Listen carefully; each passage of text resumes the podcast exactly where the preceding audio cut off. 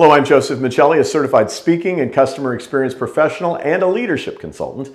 I'm providing virtual keynotes, training, and consulting services throughout the pandemic. And I want to thank you for joining me on this series titled Stronger Through Adversity. These short video blogs highlight key takeaways from my upcoming book of the same name. And that book is based on conversations and work with more than 140 global leaders. And this installment is titled, Informally Listen Beyond the Words.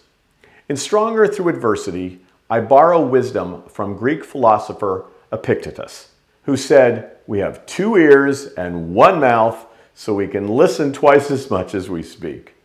Throughout my conversations with leaders, it was clear that they were listening more and with increased intensity than they had before the pandemic. For example, these leaders regularly assessed their people and customers' emotional status, fears, and morale. Leaders increased stakeholder listening through surveys, which I'll discuss in next week's post, and unstructured conversations. These leaders practiced active, continuous listening and closed the loop by taking action on what they heard.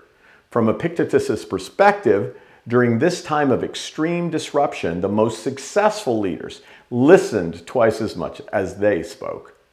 Let me give you one example of pervasive informal listening shared in Stronger Through Adversity. Dr. Özlem Kilic, an Associate Dean of Academic and Student Affairs at the University of Tennessee, Knoxville, has always listened to students. The pandemic, however, expanded the scope and intentionality of that listening.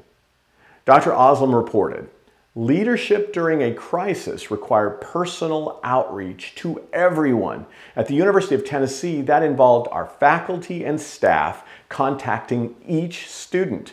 Collectively, we initiated 40,000 plus calls and Zoom sessions. It became so consuming that I would dream about video conferences. Dr. Özlem explained that the outreach was tiring, gratifying, and morale building. Many students needed solutions. Others were just happy to know we cared.